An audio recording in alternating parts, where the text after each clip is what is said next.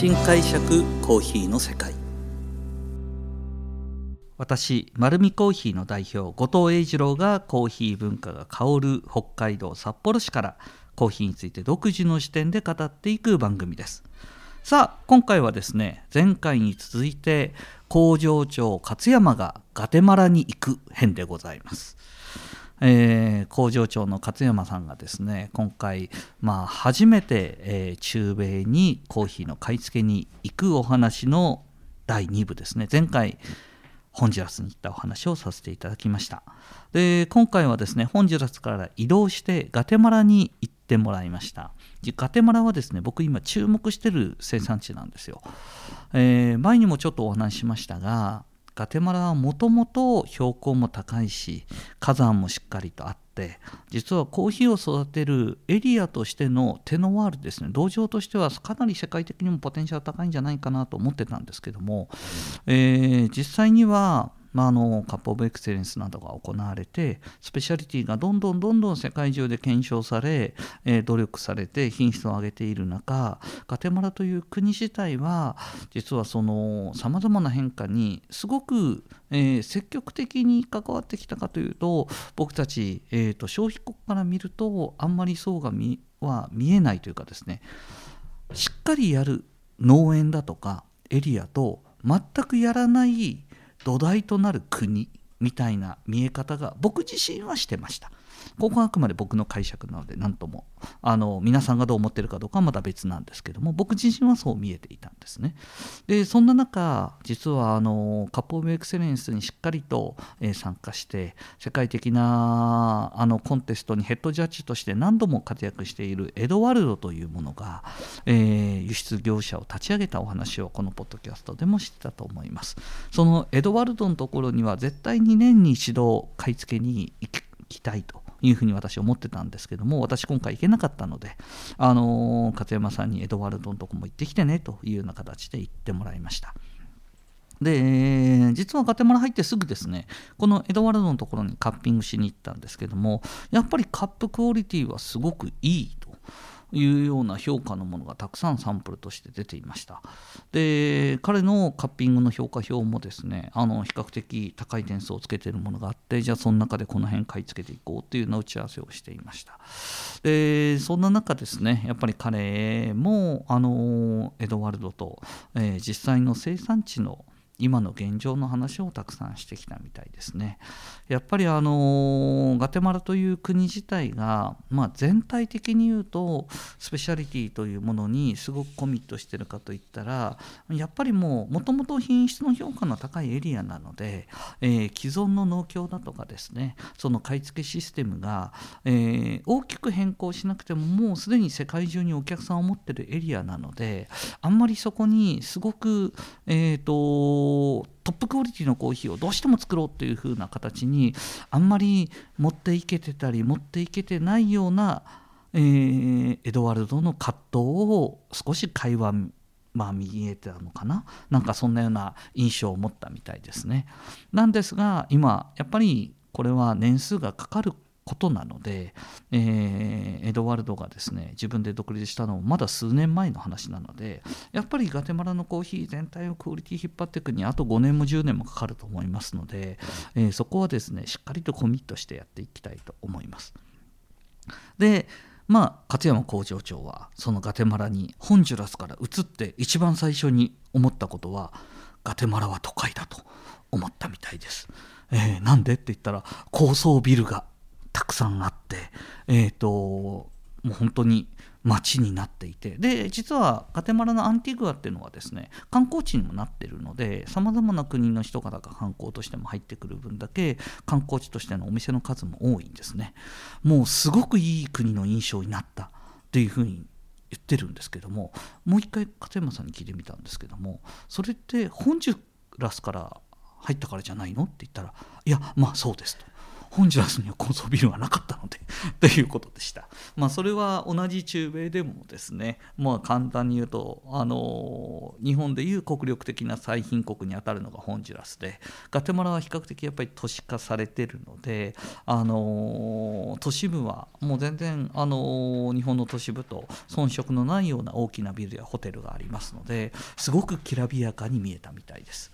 さあそっからが面白かったんですよ、まあ、今回ぜひガテマラに行くならどこ行きたいって話になったらやっぱり標高のあの品質の高いコーヒーがあるところにも行きたいっていうふうに彼も言ってたのであのガテマラといえばですねいいコーヒーが取れるエリアは上上テナンゴっていうあのアンティグアからまあ、車で行くと9時間10時間。僕がガテマラ編で話したあのえらく遠かったとこですね。あの土砂崩れがあって大変な目にあったって言ったあの階の場所に今回行くことになったんですよ。で彼はですねなんと幸運なことに国内線に乗れるみたいなスケジュールになってて僕ちょっと羨ましいなっていうふうに思ってたんですがどうだったって聞いたんですね。そしたらですねいや後藤さんあの僕は国内線に確かに乗りましたがその飛行機はプロペラ機で今にも落ちそうな飛行機でした。さらに帰りには天候が悪くて雷も鳴ってたんですよ。僕人生で一番怖い思いしました。っていうのが、えーと、彼の上上の あの旅の一番最初の報告でした。本当に怖かったんだなと思って、えーちなみにその話じゃなくて農園の話を聞かせてくれというふうに言ったらですねやっぱりエルインフェルトという農園実はガテマラの中でもトップクラスの農園なんですけどもそこ今回行けたみたいなんですよね。そしたらどうだったって聞いたら圧巻だったというのが一番最初のコメントでした。何がって聞いたらやっぱりその農園がですねあの実はエルインフェルトのその生成するための施設を中心として扇状に実は丸くあの農園があるんですね。でその景色は本当にあの綺麗で農園自体もものすごく手入れが行き届いていて、まあ、そしてその実は標高の高さと,、えーとエリアに分けてきちっとここには何の品種が植わってるそしてここの品種には何の品種が植わってるっていうのは明確に分かるようにできてるんですよその農園。それで実際に収穫した後の、えーと、管理にも一つ一つのに、まああのー、投資のロット番号が添付されていて収穫された時生成された時その時の生成の処理方法そして乾燥にかかった時間などがきちっとえー、一つ一つのロット分かるようになってるんですね。これすごいなと思っていてただ僕が行った時にももうすでに、えー、5年前10年前にもそれやっていてそれをずっと通してるんだなっていうのがちょっとびっくりしたところです。いやいやもうでも僕もですねエルミエルインフェルトはすごく注目されてる農園なのであの行ってきた時の感想を聞きたいんですが、まあ、あのそこのオーナーのですね圧が強いのでその人の印象ばっかり耳に入ってくるんですけどそこは俺も行って分かってるからそこはいいんだというような話で、えー、話を遮ったんですけどもあと何か新しいことやってなかったかって聞いたらなんとですね、えー、新しい情報がありました。何かというと、えー、まずはガテマラの農園なのでガテマラ国産の品種にやっぱりこだわってやってるのかなと思ったんですがやっぱりエルインフェルトの農園はもう本当に世界中からも注目されてることで、えーと、彼ら自身ももっといいコーヒーに対する貪欲な姿勢がやっぱりあるんですね。で聞いてみたらコスタリカのエルバス農園という自分たちの国じゃない国あのー、まあ、コスタリカのえー、別の農園から、えー、素晴らしい品種があるって聞いたらその品種を、えー、苗ごと購入して自分たちの畑にもう植えてるんですよね。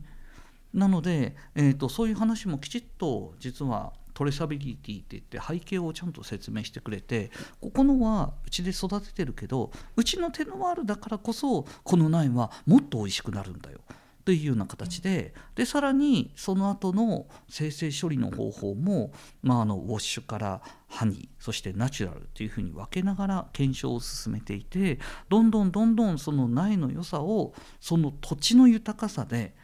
さらに高い点数に持っていこうというような貪欲な研究熱心さも見てきたみたいです。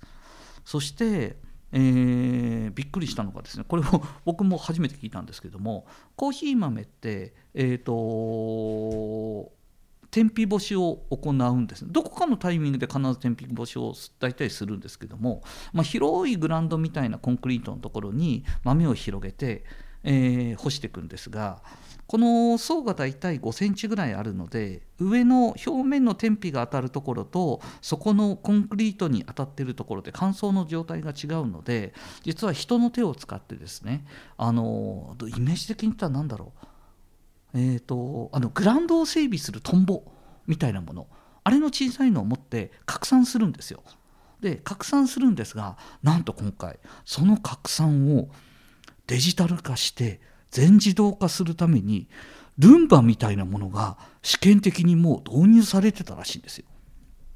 まだ本格導入じゃないです。でも、えーと、やっぱりこの人の手をに介する部分をどうにか今どんどんどんどんやっぱり人不足にもなってるのでピッキングだとかクオリティコントロールに関わるところは人の手でやるけれどどうしても量をたくさんこなすことに関してはどうやったらデジタル化してどうやって、えーとまあ、IT とあの向き合っていくのかっていうのはやっぱりこのクラスの農園になったらやるんだなっていうのが驚きでしたね。これはさすがに僕も数年前に行った時には見た光景ではないので、えー、今回勝山工場長が行ってですね実際に目の当たりにした時にああやっぱり生産地もすごく進化していて効率化っていうのはやってるんだなっていうことを知ることができました。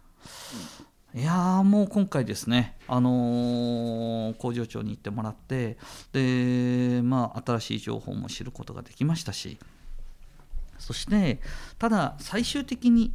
えーと、彼の報告から新しいことを知れたことただやっぱり今生産地はですねこの肥料のコストアップだとかピッカーの人手不足だとか、えーと、人件費の高騰だとか、えー、より美味しいコーヒーを求めることをやればやるほど経費がかかっていくと。でこの経費がかかっていくことを、えー、やったら美味しくなることは分かってるんだけどじゃあそれをどうやって、えー、価格に反映させてでさらにもっと言えば、えー、消費者の私たちコーヒーを飲む人方にとってこのコーヒーが飲みたいと思っていただける状態のまま、まあ、最終的にカップの中の液体がその状態のまま届けることをどうやったらそのサプライチェーンとしてできるのかっていう課題が大きくあるんだなっていうことを生産地に行くことでより明確に分かったみたいですね。あのー、どうだ？また生産地行きたいかって聞いたらですねあはい行きたいです農園とかは2日でいいかなみたいなちょっとですね。本音のも漏れてましたがあの行ったらまあ散々農園には行くことにはなるんですが、まあ、あのそこの移動とかですねトラックの後ろに、まあ、僕と同じように粉まみれになった経験は大変だったみたいであのそこはあれだったんですけどでもやっぱり現地でカッピングすることそして評価をしていくことの大切さはあの本当に彼自身のですねコーヒーと向き合う大切な大切な要素に今回はなったみたいです。まああの丸見コーヒーとしては現地と向き合う必要性はもうひしひしと感じているので今後ですね、まあ、工場長をはじめ店舗の店長クラスや、えー、収容スタッフにはぜひ生産地に行けるような機会が作れるような会社に成長できるように今後も頑張っていきたいと思っております。このようにですね、まあ、の、コーヒーにまつわることを独自の視点でお話ししていこうと思っています。まあ、今回勝山さんが買い付けたガテマラ産のコーヒーも秋以降にはえー、入ってくる予定です。で、今回もここでですね、90点前後ぐらいの豆は今回も買い付けてますので、この辺は勝山工場長チョイスというような形で店頭に出していきたいと思いますので、楽しみにしていただきたいと思います。丸見コーヒーは札幌市内に6店舗あります。ぜひ自分に合うコーヒーを見つけに来てください。本日もありがとうございました。